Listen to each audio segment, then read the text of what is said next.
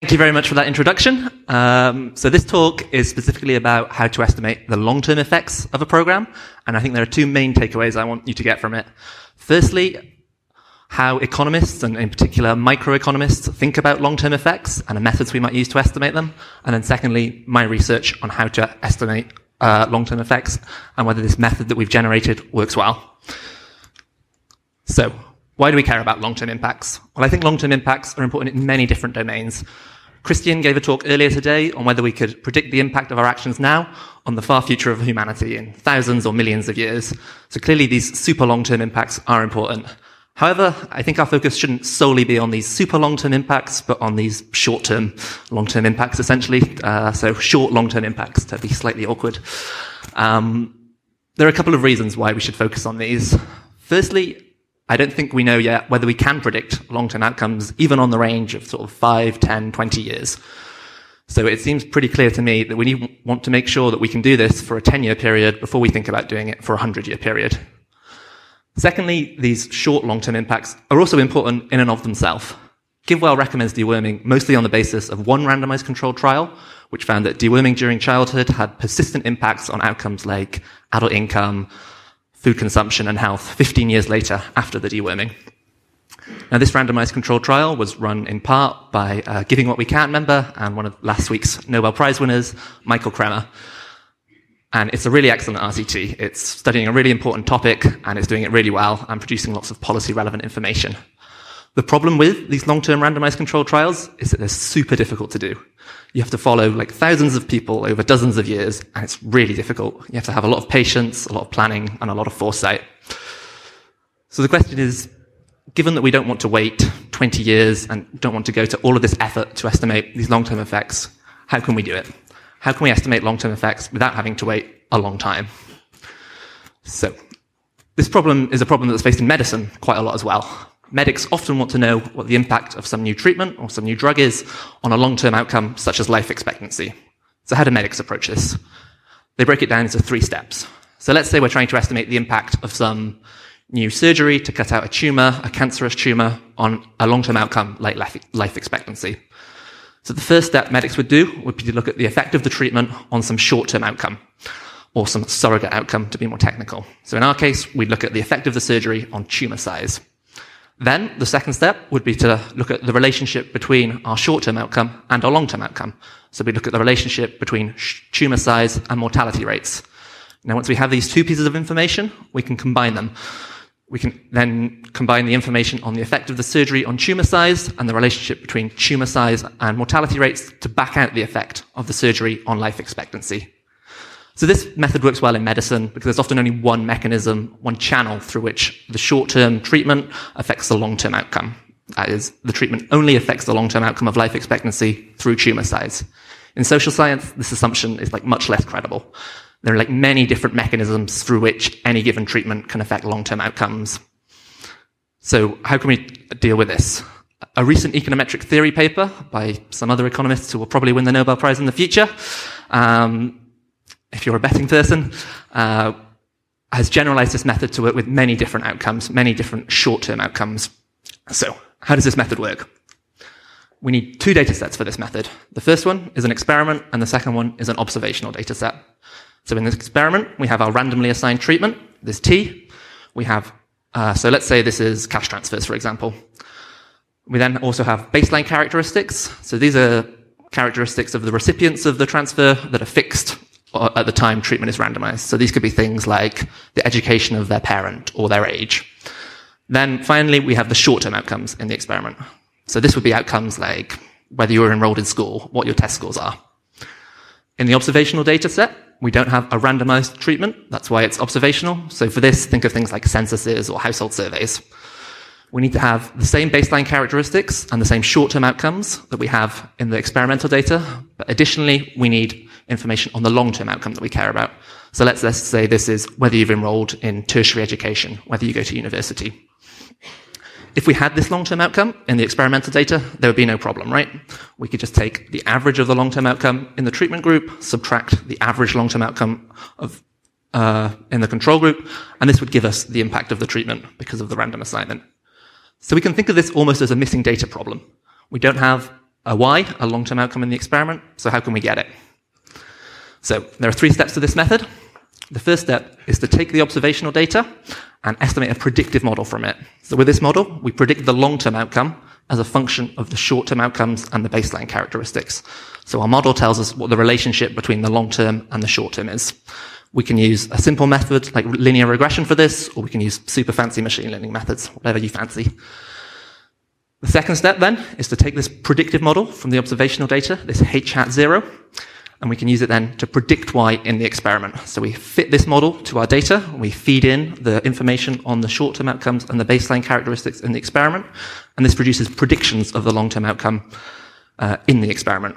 Then once we have these predictions of the long-term outcome, we can treat them as if they're just the actual long-term outcome. We can take the average long-term outcome, predicted long-term outcome in the treatment group, the average predicted long-term outcome in the control group, and the difference between these is the predicted impact of the program even though we don't have actual information on the long-term outcome.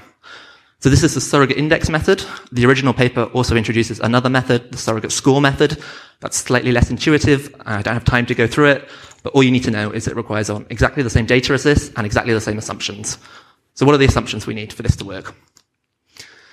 The first assumption is the main one, uh, which is surrogacy. So what this says is treatment is independent of the long-term outcome, conditional on the short-term outcomes and the baseline characteristics. So this is slightly confusing and almost meaningless, but luckily we can represent it in a graph, which is hopefully more clear. So we're saying that the treatment has an impact on the short-term outcomes, this S. The short-term outcomes have an impact on the long-term outcome, and the baseline characteristics have an impact on both the short-term outcome and the long-term outcome.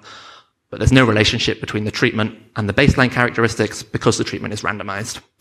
What the surrogacy assumption requires is two things. Firstly, that the treatment has no direct impact on the long-term outcome. That is, there's no arrow going from T to Y there, from treatment to long-term outcome. What this means is that the entire effect of the treatment on the long-term outcome must flow through uh, the short-term outcome. These short-term outcomes mediate the full impact of the treatment on the long-term outcome. The second assumption is that there are no unobserved baseline characteristics that affect both the short-term outcome and the long-term outcome. There's, there's, no of these U variables. Any of these characteristics which affect both outcomes must be observed. They must be in this X. So this is a pretty demanding assumption. We're saying we need all of these channels through which the treatment affects the long-term outcome, and we need all of these potential confounders between the short-term outcome and the long-term outcome. So it's demanding, but also it becomes more credible the more data we have. The more short-term outcomes we have, the more of these mechanisms between treatment and the long-term outcome we can account for, and the more baseline characteristics we have, the less likely there is to be an unobserved one that affects both the short-term and the long-term outcome. So this is the first assumption, the surrogacy assumption. The second assumption now is the comparability of samples assumption. What this just says is that the long-term outcome or the distribution of the long-term outcome conditional on the short-term outcome and the baseline characteristics is the same in both the experimental and the observational data. So why do we need this? Well, remember that we use our observational data to estimate a predictive model. We're estimating the relationship between the long-term outcome and the short-term outcomes. If the relationship between the long-term outcomes and short-term outcomes is different in the experiment and the observational data, then obviously this model won't produce good predictions of the long-term outcome in the experimental data. So this is why we need this. So if these two assumptions are satisfied and a couple of other minor technical ones, then the surrogacy approach should work. We should be able to predict long-term estimates of treatments. So the question then, do these assumptions hold in real-world data? So I take long-term randomized controlled trials from development economics, where I can exploit the fact that I have information on the treatment, the short-term outcomes, and the long-term outcome. So I can compare the true long-term outcome from the RCT with an implementation of my surrogacy method. So the data I use is from a recent paper by Barrera-Osorio and co-authors, and they're studying conditional cash transfers in Colombia. So they have two randomized control trials. One takes place in San Cristobal, and here they have two treatments. The basic treatment, uh, students are randomly assigned to either the basic or the savings, and those in the basic get given $20 or sorry, $30 every two months, conditional on being enrolled in school. The savings treatment stu- students only get $20 every two months, but they additionally get $50 at the start of every academic year as a way to encourage them to buy school uniforms and school supplies and ensure they return to school. In SUBA, in this second, second randomized control trial, the treatment is also $20 every two months, Instead of $50 at the start of every academic year, it's $300 conditional on enrolling in tertiary education to provide a strong monetary incentive for students to continue their education. So the original paper studies the effects on both short-term outcomes and long-term outcomes. So the short-term outcomes they study include things like enrollment, things like uh, whether students have graduated from secondary school and whether they've enrolled in tertiary education in 2012, so eight years after the start of the program. The long-term outcomes are observed 12 years after the start of the program in 2016, uh, and these are information on whether students have enrolled in tertiary education again, whether they enrolled on time, and whether they've graduated from tertiary education. The headline results of this original paper are that the basic and the savings program have zero long-term effect, while the incentive program has a positive long-term effect. So this is the data I use, but how do I use it to test my surrogacy method? So let's take SUBA as our experimental data. Because we have our treatment, our baseline characteristics, our short-term outcome, and our long-term outcome, we can estimate the impact of the treatment on the long-term outcome. We just take the average of the long-term outcome in the treatment group and the average of the long-term outcome in the control group, and this gives us an unbiased estimate of the effect of the treatment, the long-term effect of the treatment. We can think of this as the true effect that we're wondering if the surrogacy method can replicate. So now let's implement the surrogacy method. Let's pretend that we don't have long-term data. We don't have this Y in the experiment. So we just have treatment, baseline characteristics, and short-term outcomes. This now mimics the experimental data set, the short-run experiment that we need for the, uh, for the surrogacy method. Now we can go to San Cristobal and pretend that we don't have information on treatment status. We just have baseline characteristics, short-term outcomes, and the long-term outcome. This now mimics the observational data that we need for the surrogacy approach. So we've created these two sort of fake data sets, which we can use to implement the surrogacy approach. We take our data from San Cristobal, our observational data, and we estimate a model to predict the long-term outcome as a function of the short-term outcomes and the baseline characteristics. Once we have this model, we fit it to our experimental data to produce predictions of our long-term outcome. And then with these predictions, we compare the average predicted long-term outcome in the treatment group with the average predicted long-term outcome in the control group. So this produces a separate surrogacy method, uh, surrogacy estimate. So are these results similar to the RCT results? So along the top here, I have my three different treatments. So for the incentive treatment on the far right, uh, I'm taking SUBA as the experimental data and San Cristobal as the observational data I can of course do the reverse and take San Cristobal as my experimental data. So that's for the basic and the savings graphs. And then SUBA is my experimental data. Along the bottom, I have my three different outcomes, enrolled, on time, and graduated. So the red dots are the, the true estimates from the RCT, uh, the ones we're trying to replicate. And the bar around it is the 95% confidence interval. The green dots are from the surrogate index method that we explained earlier, and the blue dots are from the surrogate score method that we had to skip over. So what do we see? Well, I think the most notable thing is that the blue and the green dots are always within the 95% confidence interval uh, of the RCT. This means they're never statistically significantly different from the RCT estimate. So this is good news for us.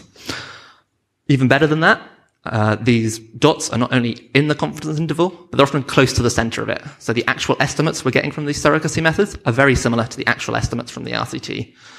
So I was pretty happy when I got this news. This method seems to work really well uh, and it's got potentially lots of use cases, and we can use it to predict long-term impacts. However, it's always good to test the robustness of your methods. How well do they work when uh, we're not implementing them in ideal circumstances? So that's what I do next. So here, I'm re-implementing the surrogacy method, but I'm only using a subset of the short-term outcomes to predict the long-term outcome. I'm not using the full set of them. So along the top, I have my three different outcomes again, enrolled, on time, and graduated. And along the bottom now, I have different subsets of the short-term outcomes of the surrogates. So we start off the leftmost column in each graph with just information on enrollment in secondary school from 2006 to 2008. Here, the surrogacy methods are producing estimates pretty much exactly close to zero, which is also very far away from the RCT estimates. What this suggests is that these enrollment variables are not good surrogates. They're not mediating the impact of the treatment on the long-term outcome, and they're not predictive of our long-term outcome. So they're not helping us estimate our long-term effect.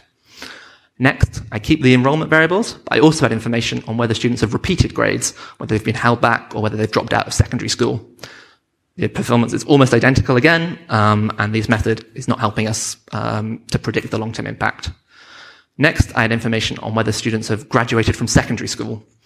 Here, if we squint really hard, I think we can see a slight improvement uh, in the methods, but we're still very far away from the actual uh, RCT estimate.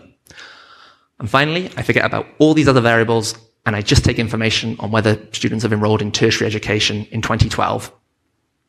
Now, the method seems to be doing much better, right? The point estimates, the dots are much closer to the RCT estimate. So what does this mean? This means that these, these variables on whether you've enrolled in tertiary education by 2012 are the ones doing all the work. These are the variables that are mediating the long-term impacts. They're predictive of the long-term outcome. So to some degree, this is really unsurprising. Of course, like tertiary enrollment in 2012 is going to be predictive of things like tertiary enrollment in 2016 or tertiary graduation. So what I think this highlights is that the surrogacy method can work, but it's very sensitive to having these key surrogates, these things that are predictive of the long-term outcome. So to summarize, I've tested a new method to estimate long-term effects, and sort of the headline conclusion is it works well on this four to five year time frame. But once we go longer, sort of 10 years or so, and we have less of these short-term outcomes, we're really struggling with this method. It doesn't work so well. So I think the broader takeaway here is that estimating long-term impacts is really, really hard. It's very difficult to do. Here we have an RCT and we're only trying to predict impacts over 10 years and we're still really struggling. So I think this means we should be pretty skeptical of strong claims that we can predict the impact of our actions now in 50, 100 years or even greater. However, this is just an economics perspective. I think it's highly likely that other disciplines have much better methods for estimating long-term effects, so I'm very interested in learning about those. I'm doing work on um, testing this method in different contexts, because currently I just know how it performs in one context, and maybe it performs better in other ones. I'm also doing work on trying to improve the method to work in longer time frames and use fancier machine learning things. But this is just the econ perspective, like I said. I'm very interested in hearing more from people who want to estimate long-term impacts. Uh, so people in climate science, people in uh, forecasting literatures often have insights which I think would be very useful. So if you're interested in this topic, please ask a question in the discussion. Come grab me um, afterwards or send me an email. Thank you very much. Uh, thanks very much, Sophia, and thank you very much, David. So, uh, yeah, could, can we switch over to slides? Cool, great. Um, so I'm going to give a kind of summary of what I think Dave's contributions are. Um, and I think this is a big and important question. So as David said at the beginning, um, there's a kind of deficit of evidence on long-term effects. I think this this paper kind of helps address key challenges related to uh, two EA causes. So the first, well, the first is global poverty, where where the application is quite clear, but possibly other kind of short-termist causes like uh, animal welfare, where there's just this lack of evidence on longer-term effects of interventions. And here I'm talking about five or more years. Um, and, and in these cases, uh, whether these effects that we see in the short term in an RCT are persistent might dominate the uh, kind of accuracy of the short run effect. So to kind of give you some examples, if you kind of dig into GiveWell's cost effectiveness analysis, quite often one of the really important factors is how long they think these effects are going to last. Like, are they going to last five years or 20 years? That can, that can play a big role in the strength of evidence behind an intervention. And then these are some academic papers. So, uh, Blattman et al. looks at, um, a kind of cash transfer program in Uganda and finds that after nine years, the kind of treatment group converges with the control group. And then these two other papers by Banerjee et al. and Bandiera et al., they actually find good evidence of long run persistent effects of targeting the ultra poor programs. So these are programs which kind of combine cash transfers or, or a productive asset with some training and some other uh, interventions. So here, like basically the uh, the the evidence on persistence of effects is is normally quite small. We have a few examples where it turns out to be really important, but generally it's quite hard to do, as, as David kind of concluded with. And this seems like a, a potentially useful method to improve the accuracy of our estimates over the long run. The second area is to do with long-termism, where it's essentially very hard to predict uh, very long-run effects over f- over further timescales, so 20, 50, 100, maybe 1,000 or more years. Um, and I think Dave makes a, a pretty good case that uh, we need to make some progress on this. Uh, and within the field of economics, we're pretty terrible at this. Um, and so I pulled this quote out from David's paper where he says, it's probable that if we're not able to first predict the impact of our actions in 10 years time, we'll also be unable to predict their effect in 100 years' time. And, and I think that's pretty compelling. And then David also has this kind of term, marginal long-termism, where, where he kind of argues that um, one way of kind of doing better on long-termism is to push people on the margin to think about longer-term effects. And so I, I think this work can can help contribute to that. Um, and what David does in this paper is he, he basically takes uh, a recently developed technique by uh, these future Nobel Prize winners, uh, Athey, Imbens, uh, Raj Chetty, and Kang. Uh, yeah, look out for them if you do want to place your bets, as David suggested. Uh, it's pr- pretty good bet, I reckon. Um, so yeah, they've developed this technique, but as far as I know, this is the first empirical application and test of this multiple surrogates approach. Um, so yeah, it, it, they basically put this paper out there in 2016. There hasn't been much application, so I think it's great that David's kind of taken this and, and applied it to some real world data. Um, so this might improve our estimates of long-term effects of interventions which have short, short-run evaluations, and David's results are encouraging. Um, and it might help us make the, this incremental progress towards understanding very long-run effects. So just in terms of next steps, so I think me and David have discussed this before. I think next thing I, I, think he, he might want to do is kind of understand the variance of these estimates better. So at the moment he showed you uh, point estimates of uh, this application and, and, where they land relative to the long run RCT. Um, he's got another application in a paper where he kind of runs some bootstrap simulations, which tells us something about uh, the variance of of this uh, of the performance of the estimator. Um, and then I think a, a, key thing will be to look at uh, additional applications, uh, and especially those with larger true effects. So in the paper that David looked at, two of the three interventions kind of have a close to zero or a not statistically significant effect.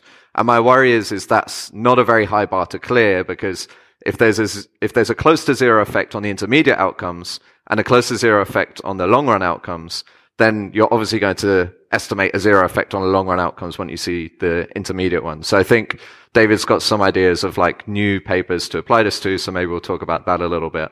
Um, and then understanding the relative performance of the two surrogate techniques. So David mentioned there's two different ways, and it's not clear from a theoretical perspective which one would perform better.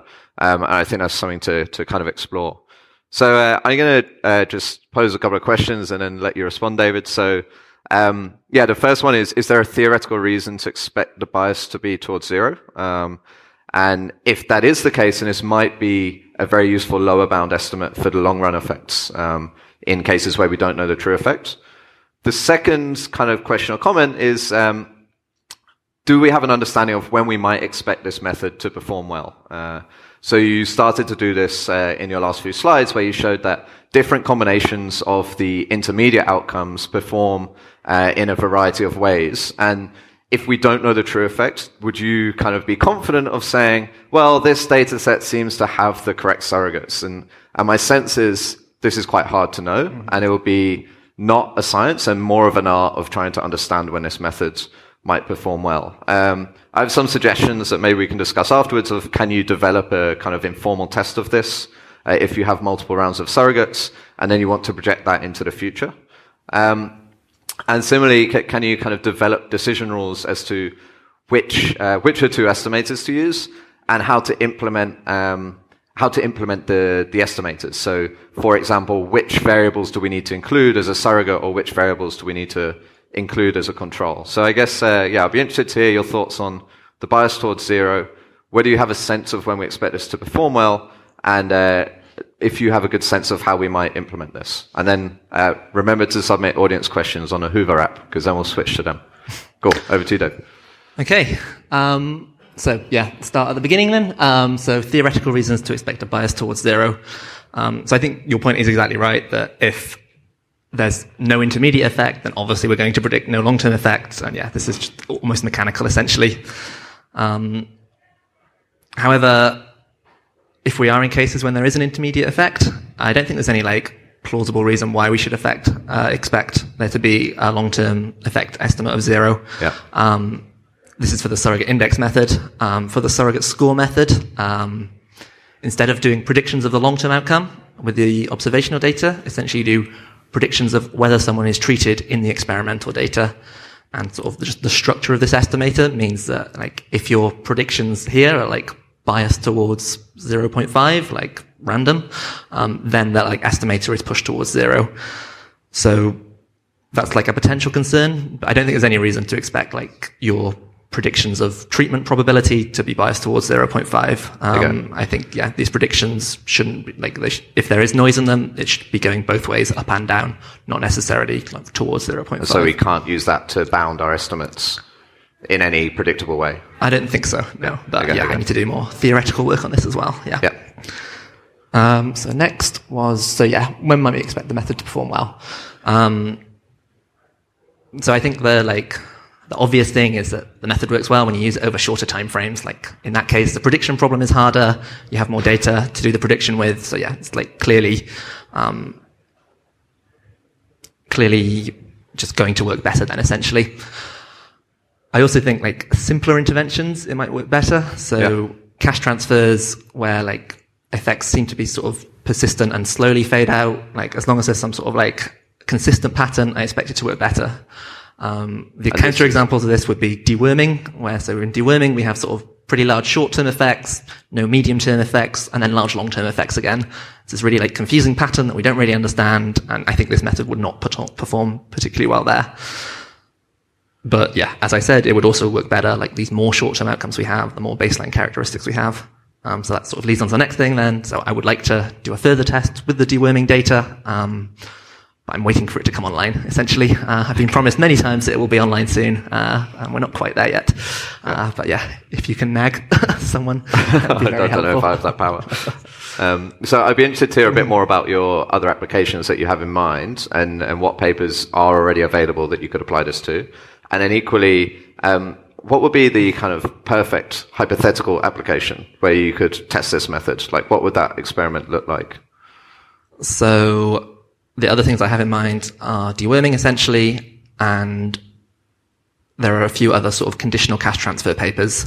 Uh, the main problem is that uh, these RCTs only started to be run sort of 20 years ago in development economics, so these long run follow ups are happening right about now. Um, so people are trying to publish these like long term results themselves, so they're currently not willing to share the data because they want to get their publications out. However, there are like a few cash transfer things, the Blattman paper you mentioned, uh, where there's potential there. So I'm looking into those as we speak. I think from a sort of theoretical perspective, it might be nice just to stick with cash transfers to sort of make the analysis simpler and make the sort of conclusions at least strong for cash transfers, even if they're not strong for other things. But yeah, I would like to explore this across many different data sets essentially. And your second question was? Uh, about the hypothetical best Hypothetical. experiment that you would Um, test this method with. So ideally, there would be like many waves of like uh, short-term data. Essentially, like if you have sort of data collection two years, four years, six years, eight years, ten years after treatment, then that would like allow me to explore the effect. Like, can I use the two-year outcomes to predict the four-year outcomes, the six years, and you can just do all of these things. Um, so the deworming data looks a little bit like that. I think they're on like four or five rounds of data collection now. Uh, so yeah, just again waiting for that. So yeah, if anyone in the audience has an RCT with four or five rounds of data collection, please get in touch with David. Um. I think we're out of time, uh, but yeah, thank you very much everyone for coming.